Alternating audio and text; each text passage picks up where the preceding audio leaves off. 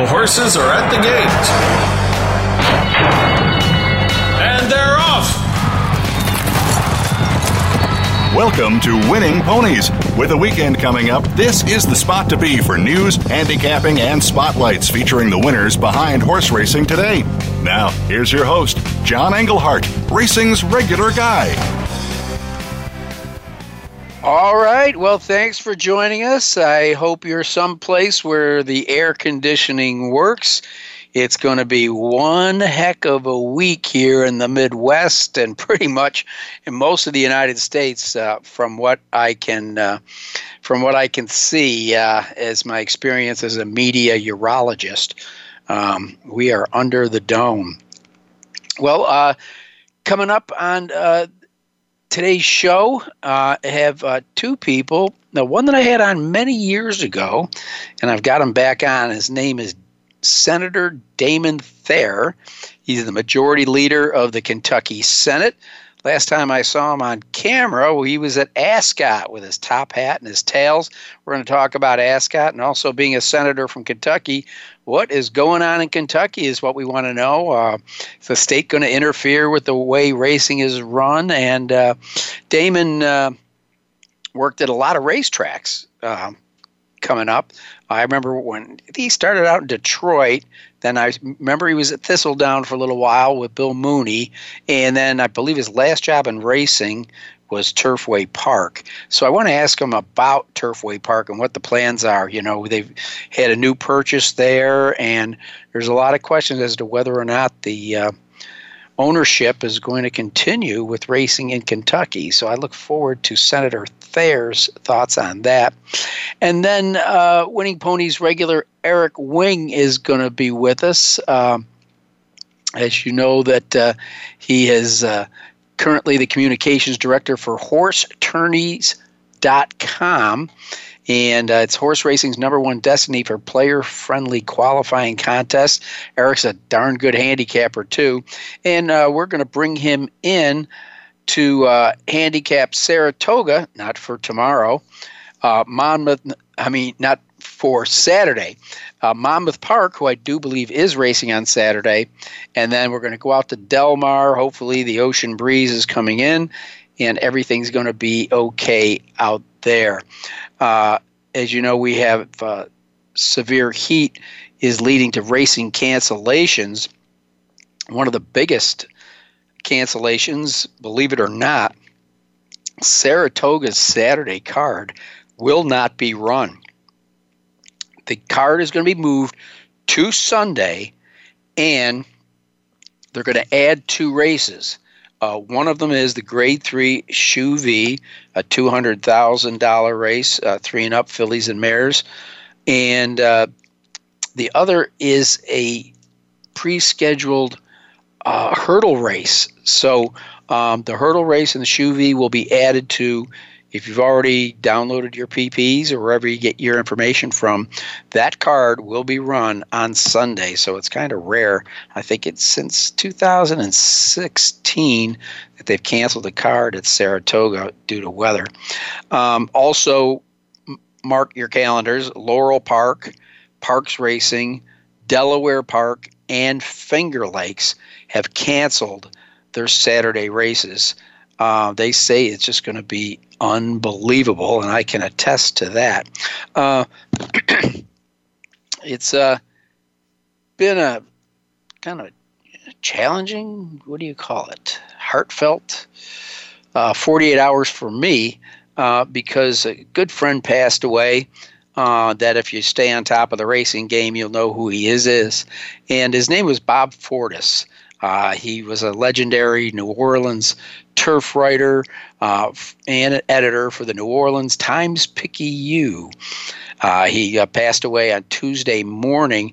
Um, it was a result of complications from injuries he had when he was struck by a car back at the end of March uh, near his home in New Orleans. I mean, he could walk from his track to the fairgrounds. And uh, you know, he was a contributor to the Racing Form uh, after the Times Picayune laid him off in 2012. Uh, Bob didn't know this. He was 69 years old. Excuse me, got a little frog in my throat. Uh, I got to know him and he befriended me when I became the publicity director down at the fairgrounds some 32 years ago. And uh, he had such a sharp wit uh, and he's very endearing. He knew I was down there by myself and I didn't really uh, know anyone. and uh, so you know, we started hanging out together. We'd go out for an occasional beer now and then, uh, but we could talk horses, you know. And he says, "Oh my God, thank God we got somebody down here that you know really knows national racing and has a, a good grasp of racing." I always took that as a good compliment.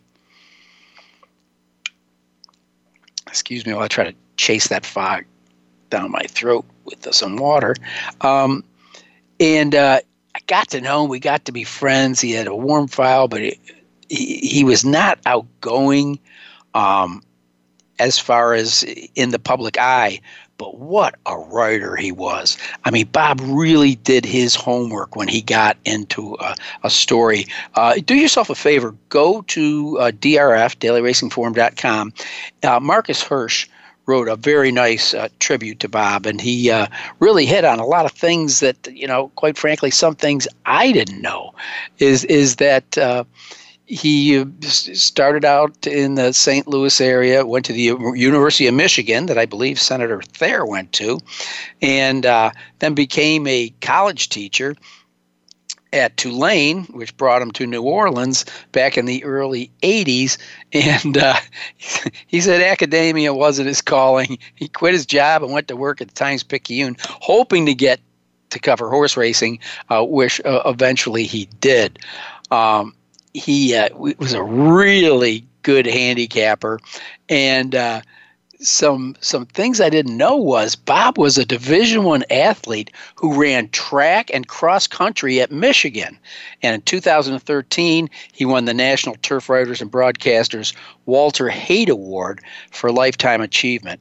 Uh, and then in 2011, oh, you walk down the hallway and there were some great people on this wall. He was elected to the Fairgrounds Press Box Hall of Fame. There were some characters on that, and uh, Bob was added to it back in 2011. Uh, he started having health problems in 2017 when he had a tumor uh, at the base of his spine, and then the car crash just, you know, he was never really the same after that. But uh, Bob Fortus, uh, as you know, I've had him on as as a guest, and his best friend, I'm going to guess, in racing, Gary West, where the two of them published Ride to Win, an inside look at the jockey's craft. Now, that book's only about four years old, and it, it is doesn't matter. You pick it up, it all. They take you through the life and the thoughts and everything that goes into riding, no one aspect. They take you to the early days. Now, they're interviewing famous jockeys all along, I think to 10 Hall of Famers and all, but other jockeys besides that. And they really give you insights into what's going through their mind um, when. Uh, when they're warming up and what they do to relax a horse. And uh, it's just a sensational book. So hope you got your pens out. Ride to Win, an inside look at the jockey's craft, uh, written by Bob Fortus and Gary West. I may get Gary on the show next week to kind of reflect on Bob and his career and talk about the book because it is sensational. If you're a fan of racing, you got to get it one more time. Ride to Win, an inside look at the jockey's craft, and purchases of this book, a portion goes to the PDJF. All right. Well, uh, last week uh, I had Tom Law on to help me handicap, as well as Nancy Ury Holthus to look at Indiana Grand, and I was there. What a night! First of all, I, I want to thank Tammy Knox and her whole staff. Great people. I was working alongside uh, five-time Eclipse Award-winning uh, writer Jennie Rees and but the Indiana Oaks to me was the race of the night, even though most people tell you it was the Indiana Derby.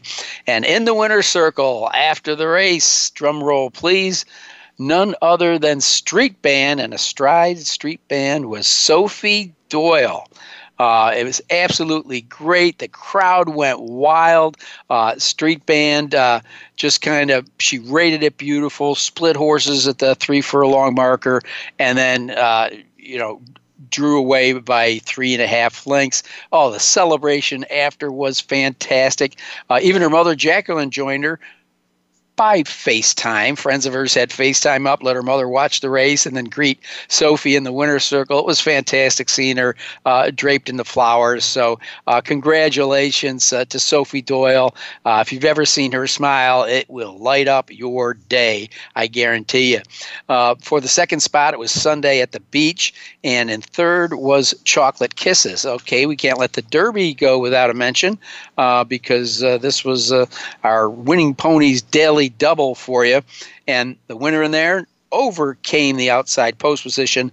Mr. Money, very happy crowd there. Mr. Money was the favorite overcame the post, kind of stalked for a little while, took over into the stretch, and won by two and a half lengths. Now, what did happen at the start of this race that was very exciting in a bad way was Eskenforit dropped Julien Leparoux, and what he did, the horse next to him caught his uh, shin with a uh, shoe uh, chop, I should say, because it was bleeding pretty bad. Uh, but anyhow, Julien got off the track, but Eskenforit kind of ended up finishing in front of Mr. Money. Uh, you could see Gabe Saez looking over at the horse as he went by, but nonetheless, uh, it, it, was a, a, great evening, a little bit warm, but a great evening in Indiana Derby and Indiana Oaks. Also, with Tom Law, we went took a quick ride up to Saratoga, short field in the Sanford Stakes.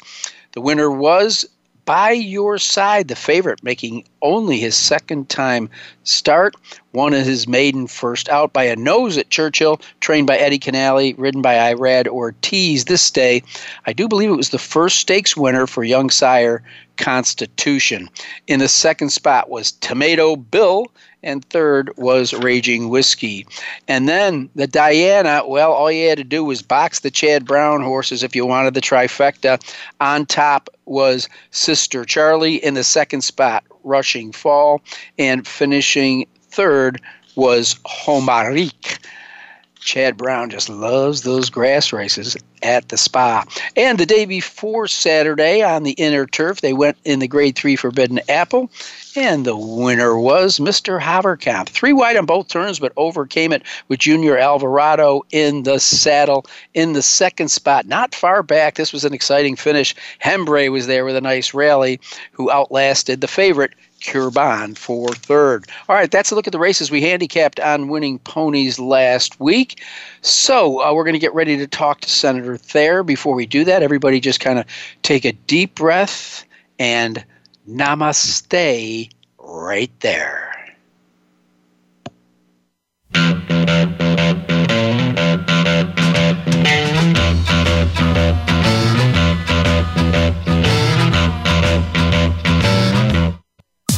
Streaming live. The leader in Internet talk radio. VoiceAmerica.com.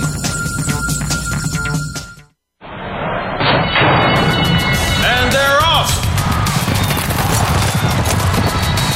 What? Can't make it to the track? You can still get all the action with winningponies.com, the home of the easy win form, the most accurate predictions on thoroughbreds, quarters, and Arabian horses at most American and Canadian tracks. Whether it be the Triple Crown, Breeders' Cup, Travers, Haskell, or your daily races, don't worry, let winningponies.com make some money for you. Pick, bet, and cheer on live racing from Woodbine and Mohawk Park. Thoroughbred and harness action. The wagers are just the beginning. Watch award-winning broadcasts covering both breeds, incredible battles contested over the most unique grass course in North America. Experience the full fields with over 130 thoroughbred and 160 live harness days. Get access to free handicapping material and join the ranks of Woodbine and Mohawk Park players from all over the globe. For more information, visit woodbine.com. Stimulating talk gets those synapses in the brain firing really fast. all the time. The number one internet talk station where your opinion counts. VoiceAmerica.com.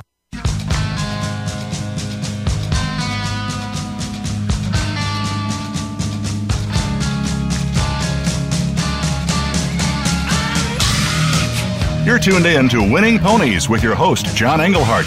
Got a tip for us? Need a tip from us? If you want to talk with John or his guests, the phone lines are now open toll free at 1 888 346 9144. That's 1 888 346 9144. Or you can send an email to show at winningponies.com. Now, back to Winning Ponies with John Englehart. All right, and with me, I guess I've been trying to get on for a couple of weeks. We had the Fourth of July break us up, and uh, a few uh, uh, conflicts where we couldn't get together, but finally I got him. Uh, now he is Senator Damon Thayer. I knew him when he was just Damon Thayer, a racetrack guy. Now, the first time I ever saw Damon, as I recall, was on television, and he was in a tuxedo, and I believe it was the Michigan Mile, and he was on air uh, with with another co-host at the time. And then the last time I saw Damon, he, that he was on air, he was in Top Hat and Tails. And uh, when I tried to get him last week, he couldn't be with us because he was at another racetrack, but it was Kentucky Speedway. So I'm not sure how he was dressed for that one. Either way, Damon Thayer, how are you doing? Old friend John Englehart, I'm doing great. It's it's great to hear from you. You have a great memory. That was 1988. I was a student at Michigan State, and I was a summer publicity assistant at the old Detroit race course and uh, we wore tuxedos for the TV broadcast that day. And uh, I got to interview Craig Perret after he galloped around the track on Lost Code to Yeah. win the Michigan Mile. That's 30, 31 years ago. Uh, that track is no longer there, but I'm still going strong, and I'm I'm still racetracker Damon Thayer. I got another job in the state senate, but I I still still love horse racing more than any, anything else. And uh, yeah, you saw me last month when I was at Royal Ascot. You know, living up to the uh, dress code there. You got to wear your top hat and tails, John. Yeah, it was great, you know, and it was it was a fantastic interview, by the way, on TVG, and uh, it was kind of neat. Uh, you took your uh, your your son and daughter. Your son had just graduated, and that was his present, and you made it a, a two for one, bringing the whole family. Yeah, my son Daniel just graduated from Northern Kentucky University, and uh, so that trip to England uh, was uh, the second half of his graduation gift. The first half uh, was I took him and his college squad, as he calls them, to the Kentucky Derby. So, uh, you know, gifts to my kids revolve around horse races. so I took Daniel and my daughter Katie to England for a week and uh, saw a couple of great concerts at Wembley Stadium. Uh, but the best, the highlight was absolutely Royal Ascot. What a what a great experience! I, I, I recommend every racing fan do it at least once. But save save your money because it's really expensive, uh, and pounds British pounds are are expensive, about a dollar twenty five for one pound. But it was totally worth it, um, and uh, it's an ex- experience unlike anything I've ever done in horse racing and in sports. Uh, I've been to the Breeders' Cup, the Kentucky Derby, the Final Four. Uh, you know, been to Dubai, been to a lot of great events. This was this was the best sporting event I've ever been to in my life. Were you there the day Frankie Dettori almost swept the card? Yeah, I, I saw he won four of the six. So Royal Ascot is five days, Tuesday through Saturday, uh, five six races a day, and we were there on the biggest day, Ladies' Day, uh, and Ascot Gold Cup Day, and uh, Frankie won the first four races, including the Gold Cup, uh, for the second year in a row on a really terrific British stayer named Stradivarius. And then in the fifth race, he had the lead with like an eighth of a mile to go, and everybody thought he had won it. But the the stretch run there is so long, he ended up getting Yeah. caught on the wire. Uh, but it was pretty exciting, and to the to the uh, to the point that now bookmakers in England will not accept multi-race bets on Frankie Dettori to win uh, to win to win multiple races because they lose so much money. Because one Yeah. day, uh, 20 years ago, he uh, during the uh, Queen Elizabeth Stakes Day in September at Ascot, he won all six races, and, Oh, my and God. British bookmakers lost millions of pounds, and and they lost they lost again on him uh, on on uh, Ascot Gold Cup Day, so they won't take multi-race bets on Frankie Dettori winning. So it was pretty special. We got to see the Queen. my kid staked out her exit position uh, and waited for an hour for her to leave after the last race, and they got within five feet of Queen Elizabeth II, which was really cool. I stayed and Wow. watched horse races. They ditched me. They're like, Dad, we're going to go find the Queen. And I was like, no problem. Go have a good time. I'm going to see if I can pick a winner here. So, which I didn't, by the way. But I still had a great time. I love, I love betting with the bookmakers over there. It's really cool. You can shop around. It's fixed odds wagering, which I think we Yeah. should have here in the States. Uh, and, you know, I, I shopped around, found the best price on a horse I liked, an Aidan O'Brien horse named Constantinople, who had the lead when he passed my feet, but ended up getting caught at the wire by one of his stablemates, which often happens when Aidan O'Brien runs three, four, five horses in a race. Uh, it's not a betting entry. It's not a coupled entry either. So Right. it was cool. I got to shop around, got like, uh, you know, five to one, six to one when everybody else was doing three or four to one. That was kind of a cool experience.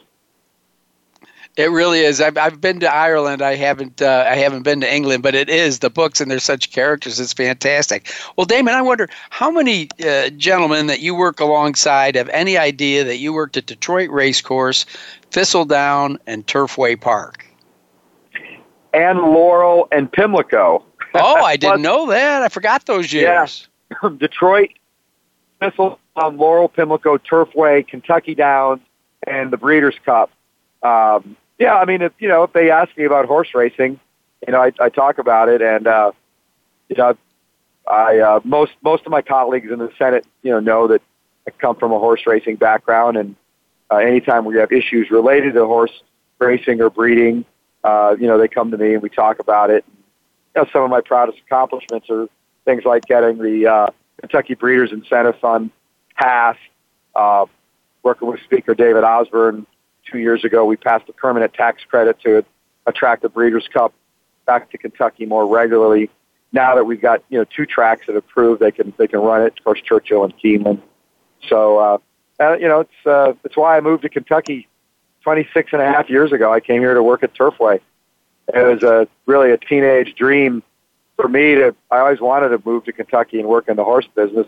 I got sidetracked into politics and I'm having a great time. Feel like the policies we're passing are really good for the people of Kentucky, but I'm still heavily involved in horse racing. As a matter of fact, I bought into a couple of two-year-old partnerships this year.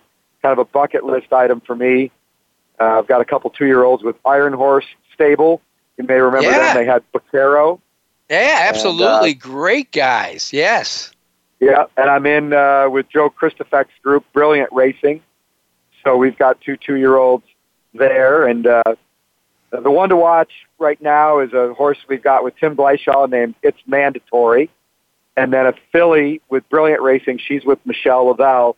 Her name is Risky Behavior. They're the they're the most forward uh, of the bunch so far. Although I I'm in on a Indiana bred at Indiana Grand named Lady Ally, and we really like her. So uh, you know, with two year olds, you're always the ultimate optimist when you've got an unraced two year old. And I've just got little pieces, five percent here, two percent there. Oh, But- that's the way to go. Something I've always wanted to do. My dad died last December, and uh, I just decided I was going to start doing wanted to do that I talked to my dad about doing and never got around doing. So I went to Royal Ascot and I bought racehorses. So call me crazy. Well, by the way, I wouldn't say you got sidelined into politics. I remember asking you one time, uh, what do you like to do when you're not the track? And you said, read political speeches. And I'm like, man, he's the only racetracker I know that reads political speeches. So it wasn't by accident that you landed uh, in, in your chair there, uh, you know, as the majority leader of the Kentucky Senate. Uh, we're talking with Damon Thayer. Well, you brought up a name uh, that's close to both of us, and that's Turfway Park. Damon, can you tell us anything about what is or what might be happening with their future? it's it's really up in the air, and it's it's really sad. You know, John, when uh, when you were at River Downs and I was across the river at Turfway, th- those were the glory days with Jerry Carroll and Mark Simendinger. And Turfway is such uh, a shadow of its old self, and it's really become the weak link in the Kentucky circuit.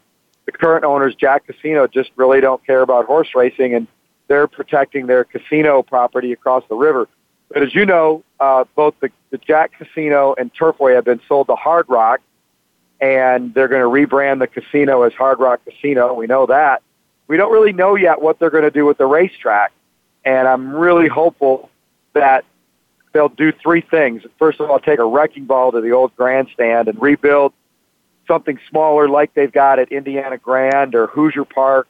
You know, we put in the historical horse racing machines, put in a nice race book. Uh, I think they should replace the Polytrack with Tapeta, uh, and they need to make massive renovations to the barn area.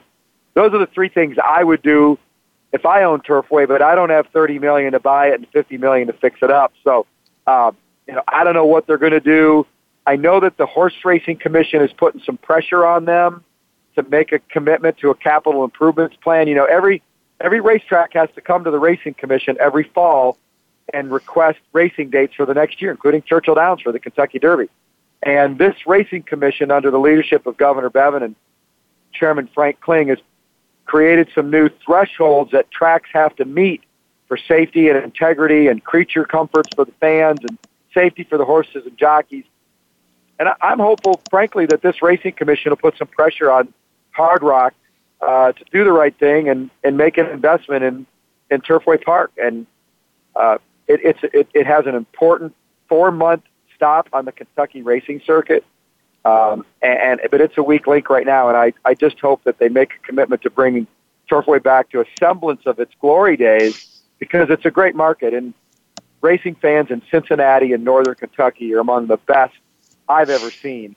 And you know they they deserve a nice place to go, simulcasting, historical horse racing, live racing, dining, and uh, you know if we pass sports betting next year, you know Turfway Park would be an ideal location for a race and sports book, and I think it'd be really well received.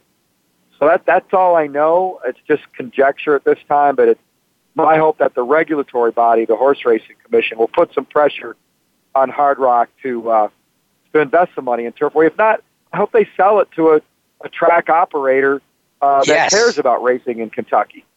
Uh, you know, David, and, and there are several of those. The, the scary thing is this, and you know it how valuable that property is. A lot of our listeners probably don't realize that it sits on about 200 acres right next to the airport and a brand new Amazon and FedEx shipping center. And you think of those three entities, wouldn't they love to stretch out for another 200 acres? That is what scares me. That's a really good point, and I'll I'll tell you something that my friend uh, from Erlanger, State Representative Adam Koenig told me.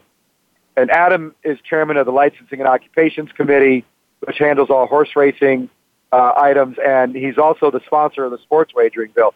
Representative Koenig had what I thought was a great idea, uh, and that is maybe maybe they sell Turfway for the land and they build a new, smaller, modern facility somewhere else in northern Kentucky. Maybe even over where the old Latonia race course was. yes. was. you know, because there's great. not a lot going on there anymore. At the, it's a, it's a, it was a strip mall, and I'm told that a lot of, uh, a lot of those are out of business. So, you know, maybe maybe Representative Koenig is onto something here. Maybe they they sell it, and, uh, then they you know rebuild a a smaller, more right-sized facility with modern amenities and conveniences and uh, and and do something over there. Build a mile track with a Tapeta course. You got to have the synthetic because Turfway races in the winter.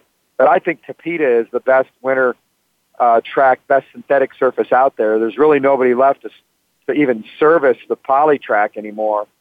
So um, you know maybe maybe that's gonna gonna happen. But you know people like you and me who love Turfway Park and love horse racing in Northern Kentucky uh, are are waiting to find out what Hard Rock's going to do. So I, I think we've touched on what some of the options are. Well, yeah, Damon. Eh, uh, both you and I have a lot of friends that, that work there, and it helps uh, get them through the, the, the, winter. It bridges that gap, uh, whether they're going to go on to race at a Kentucky track or an Ohio track. Uh, you know, they're right there on the border with the Ohio River, um, and it, it's. I don't know where those horsemen, those racing officials, uh, those gate crews, those maintenance guys are going to go for that period of time if it disappears. That's what really scares me. It is. It is uh, frightening. A lot of jobs at stake. But but here's the thing: a racetrack can only exist if there's a market for it. I mean, ultimately, in a market-based economy, you have to have a racetrack that's supported by the fans, and and that and that's the ironic aspect to it. John, you and I both know there's a great market in Cincinnati, Northern Kentucky for horse racing, and there's also a spot on the simulcast calendar from December to March for a nighttime racetrack to to uh, provide content to uh, OTBs, uh, simulca- uh, live tracks that are simulcasting, and advanced deposit wagering sites. And so I, I really think uh, a, a, a, a, either, either a modernized turfway or a new turfway uh, with with higher purses fueled by historical horse racing could really be like well accepted in the marketplace. Mountaineer racetrack is not what it used to be. That Mountaineer kind of was the first track that, that started putting the squeeze on on Turfway uh, and started to harm that winter meet. But Mountaineer uh, is is not what it used to be. It doesn't even race in the winter anymore. I just think there's a great opportunity, especially with the synthetic surface, uh, for for for Turfway to prosper uh, and to keep all those jobs and and maintain our year-round racing circuit, which is really critical to to the economy here in Kentucky. Absolutely. Well, Damon, my uh, producer's telling me I got to sell some ads here if I'm going to stay on the air. It's been a pleasure having you on. Uh, promise me uh, when we do find out more about what's going to happen in Northern Kentucky, you'll come back on. Absolutely. I'm always happy to come on the air with you. John, you're, you're a great friend. We've been, known each other for like 30 years and uh, really glad to be on your show and happy to do it anytime. And uh, I know you got to go pay some bills. I'm an old radio guy, so I know how that goes. All right. Well, we would talk with Senator Damon Thayer, the majority leader of the Kentucky Senate. And in just a minute or so, we're going to talk to the majority leader of the handicapping circuit involving horse tourneys, and that's none other, none other than Eric Wing. We'll be right back.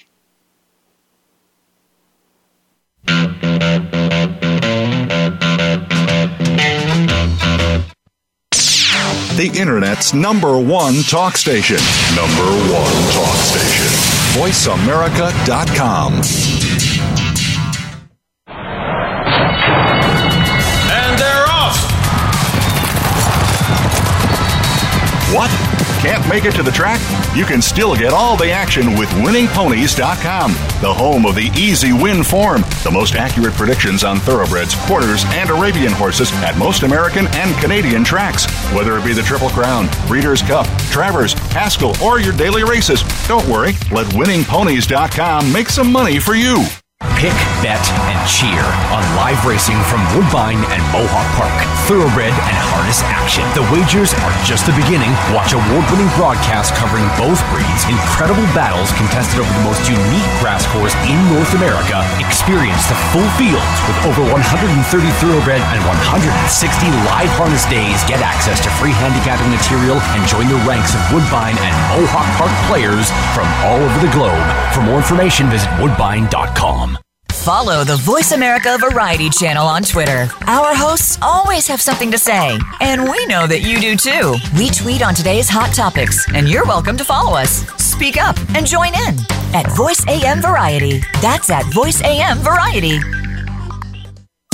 Streaming live. The leader in Internet talk radio. VoiceAmerica.com.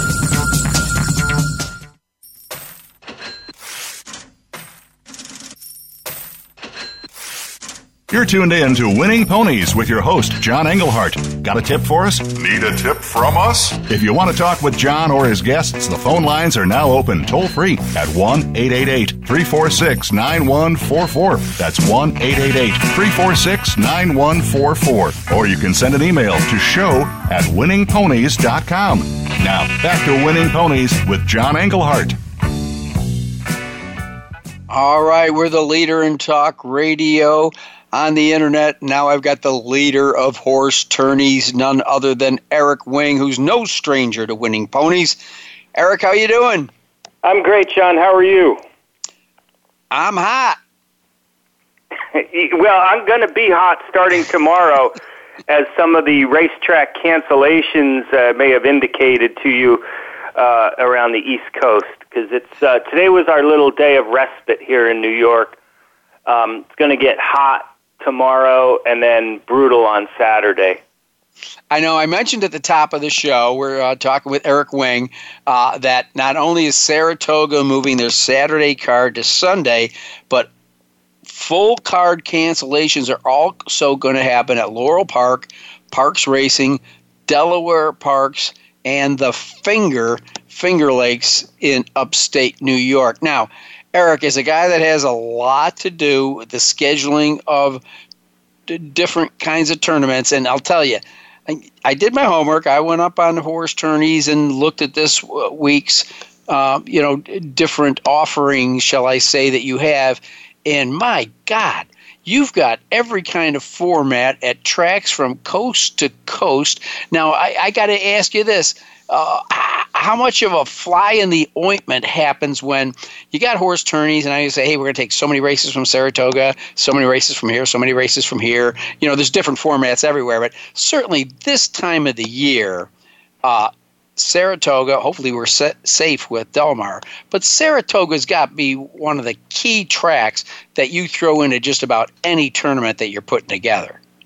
Oh, a- absolutely. Now, now we have two kinds of tournaments in general, uh, John: single track tournaments and multi-track tournaments. Our, our biggest, richest tournaments are the multi-tracks, um, and but but as you saw, we have. Uh, uh, a wide array of, of tracks that we use.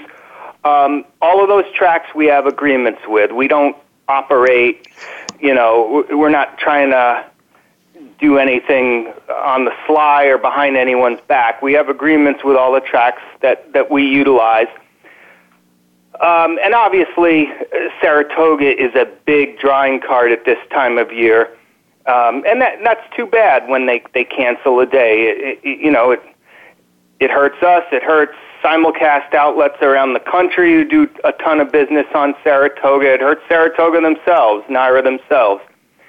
Um, but the fly in the ointment was a lot smaller a fly because these uh, tournaments or, or these uh, cards were canceled between 24 and 48 hours in advance, depending on which track we're talking about here. Um, we have a, a rule at horse tourneys on our multi-track tournaments that um, if there's a late cancellation, we go ahead with our tournament as long as 70% of the races uh, that were scheduled still take place. For example, if a 10 race tournament becomes a 7 race tournament, we're still good. We'll continue on with the tournament. If if four races out of 10 got not get knocked out, then that's that's 60% left, and then we cancel the tournament. Now, what we don't do is substitute in a new track at the last minute, or you know, right. or on the morning of. That to us, that's unfair. You know, we, yes, we we we try to attract entries based on such and such a set of races, and to then you know throw in a new track out of left field at the at the last minute or the eleventh hour just seems unfair to us. We don't like to do business that way. So, it, it, in that situation, we'll kill a tournament. Um, because so many cancellations were made, again, 24 to 48 hours in advance. You know, we had Ellis in a in a multi-track tournament on Friday.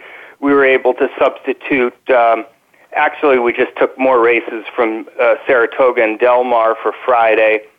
And then, uh, you know, when Saratoga canceled, we were able to, again, we had use more Del Mar races, use three from Gulfstream, where it's funny in South Florida the weather is more temperate than up here in the Northeast. really?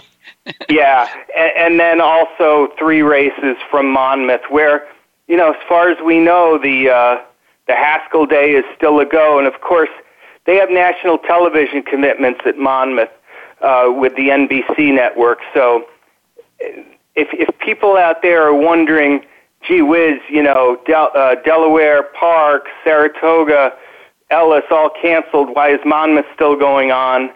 Um, in addition to everything else, there's a lot of there there are a lot of logistics that are hard to change. Um, but there are techniques that the track can use to make the day go, including cooling stations and lots of hoses, as you know, um, to keep the horses uh, keep the horses comfortable. But uh, because these changes were made so early in the game, so to speak, not a big deal for us. Yeah, we'd love to have Saratoga, but you know these things happen, and you know some other day during the meet, they're probably going to have to cancel in mid card because of some otherworldly type thunderstorm that we can't, can't predict. So, just one of the vagaries of racing and racing schedules. So it will go on, and anybody that's interested, uh, and believe me, I'm not a paid sponsor, uh, they can go to horsetourneys.com and see what is up there and what's available. Well, anyhow, if you were planning on betting Saratoga and can't, as I told you earlier in the show, uh, everything's going to be moved. That entire card is being moved to Sunday.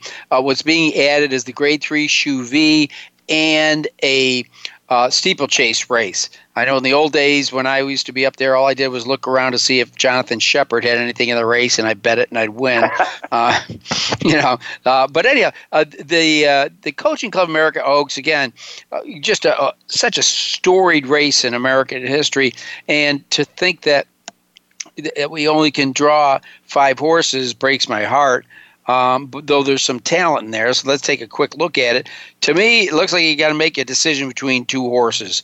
Guarana, who uh, seems to be some freak, but a freak that they knew about because they made this horse the favorite over Serengeti Empress, winner of the Oaks in the Grade 1 Acorn. And this horse just ran off by six lengths with a 99 Beyer uh, when not being asked by Jose Ortiz will break from the inside post. And on the outside, you got Point of Honor, a horse that rates very well. Uh, that took last time we saw her, daughter of Curlin, uh, was when she took the Black Eyed Susan in a very impressive fashion. Uh, Javier Castellano do for the, the, the mount there. Uh, I mean, to me, it's it's a two horse box, but it's not going to get you a whole lot of money. You got you got somebody I didn't mention. Yeah, it, I, I do, John. And part of the reason I think the coaching club only has five horses is due to the presence of Guarana, who, uh, I mean, you, you referred to her just now as a freak. I, I, I don't know, ironic or not, but uh, Chad Brown has told Andy Serling, at least based on what Serling has said on TV, Brown has called her a freak to Serling, and uh, Brown has been around enough horses, both his own and those of Bobby Frankel, to know what the difference is between a really good horse and a horse who deserves to be called a freak. um, and you're right that uh, being made the favorite in a Grade One after just a maiden victory is impressive. Now, Guarana is the kind of horse that according to the old Harvey Pack theory, you're not supposed to bet on. You know, never bet a horse doing something he or she's never done before as the favorite. Correct. Um, Guarana is going to be going uh, around two turns for the first time. If you're, you know, a, a hardcore Harvey Pack devotee, you pass on her, but she's awfully hard to bet against at the same time.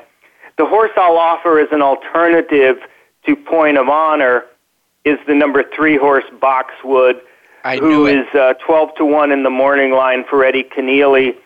If you just, she's picking up five pounds, which I don't particularly care for, but she did win her um, her most recent two turn start by 10 lengths, albeit in the mud. And based on speed figures, she's just not that far off uh, Point of Honor and Champagne Anyone, the two horse, I think she'll be probably two to three times the price of those two horses. So I'm looking at a at a cold one three Guarana Boxwood exacta with a very very small reversal the other way three one, just in case Guarana flunks the two turn test. All right, we're talking with Eric Wing from Horse Tourneys. He's a good handicapper, uh, besides a uh, an, excellent uh, promoter of the sport. Uh, well, let's talk about Monmouth. Let's get that in while we can. You got the ocean breeze there. I hope that will keep things cooler for the fans and horses at Monmouth Park. Of course, all eyes on the Haskell Invitational. Only got two minutes left, Eric. So let's at least get the Monmouth Park races uh, down. Uh, you know, all eyes on maximum security. Uh, got beat by uh, King for a day last time. Uh, may, you know, could have just been a bounce race, but be honest with you, uh, give me two bucks. I'm going to go to the window and bet King for a day. Uh, yeah, it, to me, it, there's a couple of horses that just have no chance in here. Um, the four Bethlehem Road and the three Spun to Run. I would give some chance to the other five, including um, King for a Day, Mucho Gusto from the Baffert barn. He's he's great in the Haskell. Even Joevia, uh, not bad in the Belmont, having run third. Um, Everfast, um, a close seventh in the Belmont, dropping weight, great work, and of course Maximum Security, who absolutely could win. For me, it's a spread race. Um, I'm, I'm not crazy about the race from a betting standpoint, but Everfast style really suits the race. It seems like the others all want to go to the lead, and Everfast may sit a trip. So I'm going to use Everfast with those other four contenders that I mentioned back and forth. All right. Well, uh, let's see if we can squeeze this in. Probably only got a minute left. Uh, we'll go. Uh, we should do at least uh, one. Oh, I got it. One minute. Okay. Which race you want to do at Del Mar? The uh, San Diego or the San Clemente? Uh, prefer the um, San Clemente. It's a more interesting race. Catalina Cruiser will win the San Diego. Okay, well, a lot of speed in the San Clemente. We're down to like 30 seconds. Eric Wing, who do you like? Maximum rate? Likes I'd to like uh, rally. keeper of the stars, one for one on turf, second fastest Beyer figure in the field, and that one win on the grass came not against straight three year olds, but against older non-winners of two other than competition, that race is going to stack up pretty favorably compared to the races that others have been running uh, in and against. So give me the rail horse at, at anything close to those 12 to 1 morning line odds with Keeper of the Stars. I will. That's Eric uh, Wing from Horse Tourneys. I want to thank Senator Damon Thayer, and I want to thank all of you listening at Winning Ponies. Remember, the show will be on podcast, so if one of your friends missed it, tell them to tune in. It was a good show. I thank you. Hey, everybody, stay cool. Drink plenty of liquids, not alcohol, but water.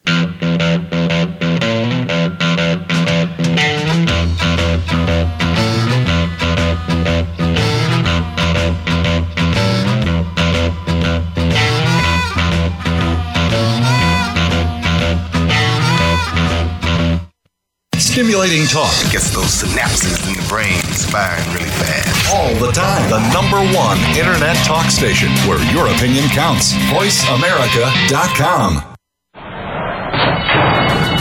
And they're off. What? Can't make it to the track? You can still get all the action with winningponies.com, the home of the easy win form, the most accurate predictions on thoroughbreds, quarters, and Arabian horses at most American and Canadian tracks. Whether it be the Triple Crown, Breeders' Cup, Travers, Haskell, or your daily races, don't worry, let winningponies.com make some money for you. Pick, bet, and cheer on live racing from Woodbine and Mohawk Park. Thoroughbred and harness action. The wagers are just the beginning. Watch award winning broadcasts covering both breeds, incredible battles contested over the most unique grass course in North America. Experience the full fields with over 130 thoroughbred and 160 live harness days. Get access to free handicapping material and join the ranks of Woodbine and Mohawk Park players from all over the globe. For more information, visit woodbine.com. The Internet's number one talk station. Number one talk station.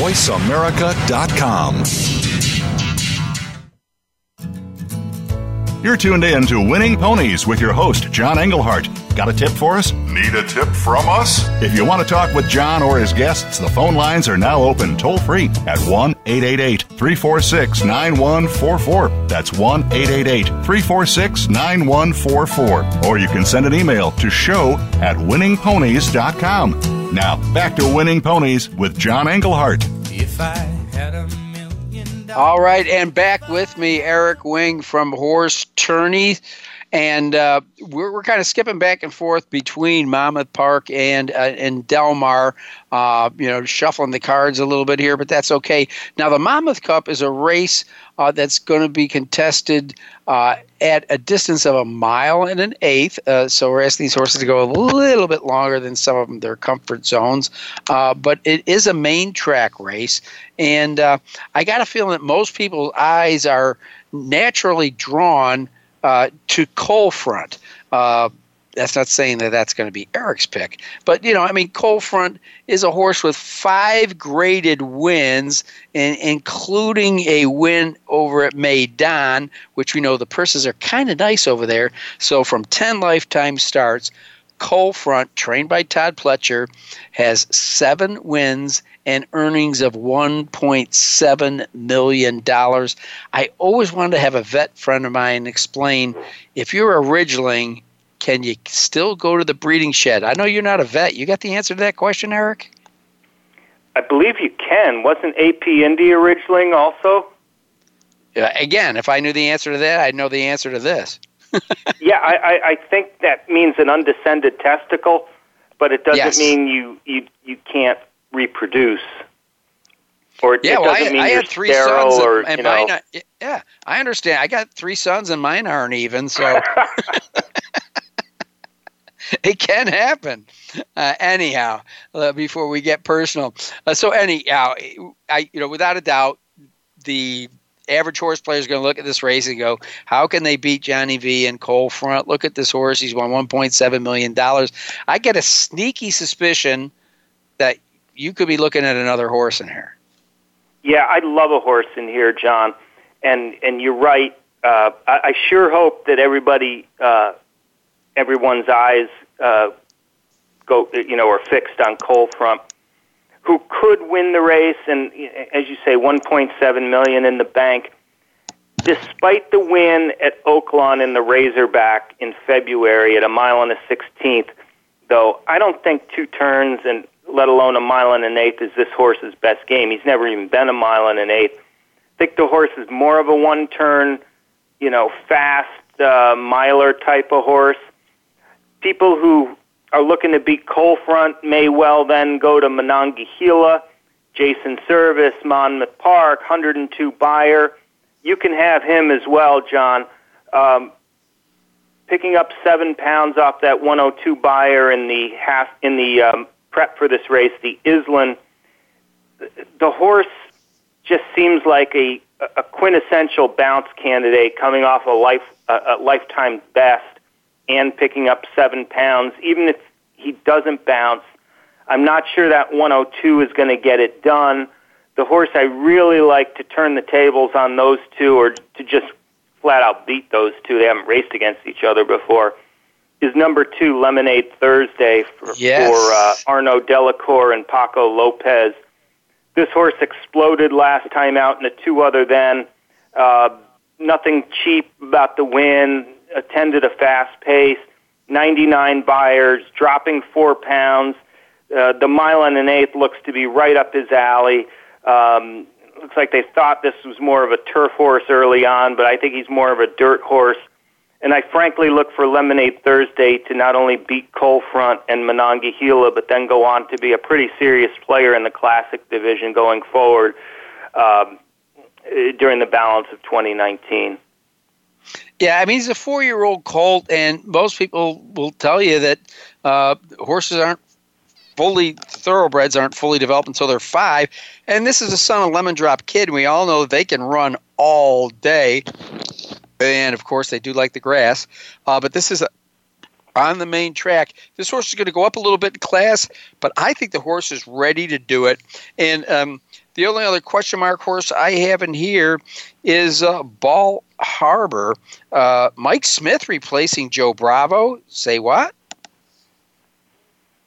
Yeah, uh, well, you know, we, that's a fair point. The question is, is did Smith come to ride uh, Bal Harbour? Uh, it looks like that's that's quite possible. Um, I'm not quite sure what the deal is with that. Um, you know, you, you, Bravo is not in the race, so um, he's riding for Smith, or rather, he's riding for Pletcher. That does raise one's eyebrow. He's got four lengths to make up on Monongahela, however, and he's never run fast enough really to beat the likes of Coal Front or, for that matter, Lemonade Thursday. So, you know, it, it, it as the great Nick Zito once said, uh, you know, it's horse racing, not jockey racing. So uh, I'll, I'd rather rely on the solid dope and and the reasons why I prefer other horses to to playing Bal Harbour just because of what could be an intriguing uh, jockey assignment. I love that Zito quote. Uh, okay, listen, we got about a minute left, but I got a feeling that uh, all things point in the San Diego handicap. Uh, Ed Del Mar, and yes, it is a minute. My producer just said uh, to Catalina Cruiser. I mean, this horse is just just phenomenal. Uh, you know, throw out the Breeders' Cup Dirt Mile for whatever reason, though it had a bad start. Uh, this horse is five for six lifetime, coming off a 103 Beyer in the True North. Looks like uh, he's ready to roll for John Sadler in the San Diego Handicap. Yeah, four of the five horses, I mean, four of his last five races produced triple digit Beyers. Uh, he won this race last year, the San Diego, by six lengths. So uh, uh, track surface and distance should not be an issue. His win in the True North was really impressive. He didn't really look like he was going to win, and he just sort of gutted out that victory um, when it didn't look like things were going his way. I do like Catalina Cruiser. Uh, I'm not a big fan of Dr. Dorr, who's the second choice at four to one. He's always been sort of a grinder to me. Um, I'm going to try to use Catalina Cruiser on top of the three longest shots in the field, meaning the three higher power, the four draft pick, and the five Monong- uh, Mongolian groom. Prefer three and five out of those three. Um, but in that way, I'm going to hope to. Eric, I uh, Eric, I got to go. My producer's telling me the show is over, my friend. Take care. All right, you too, John. Okay, bye. Thanks for listening to Winning Ponies with John Englehart. We know the information from today's show will help you at the next post. Keep listening for more next Thursday at 8 p.m. Eastern Time, 5 p.m. Pacific on the Voice America Sports Network.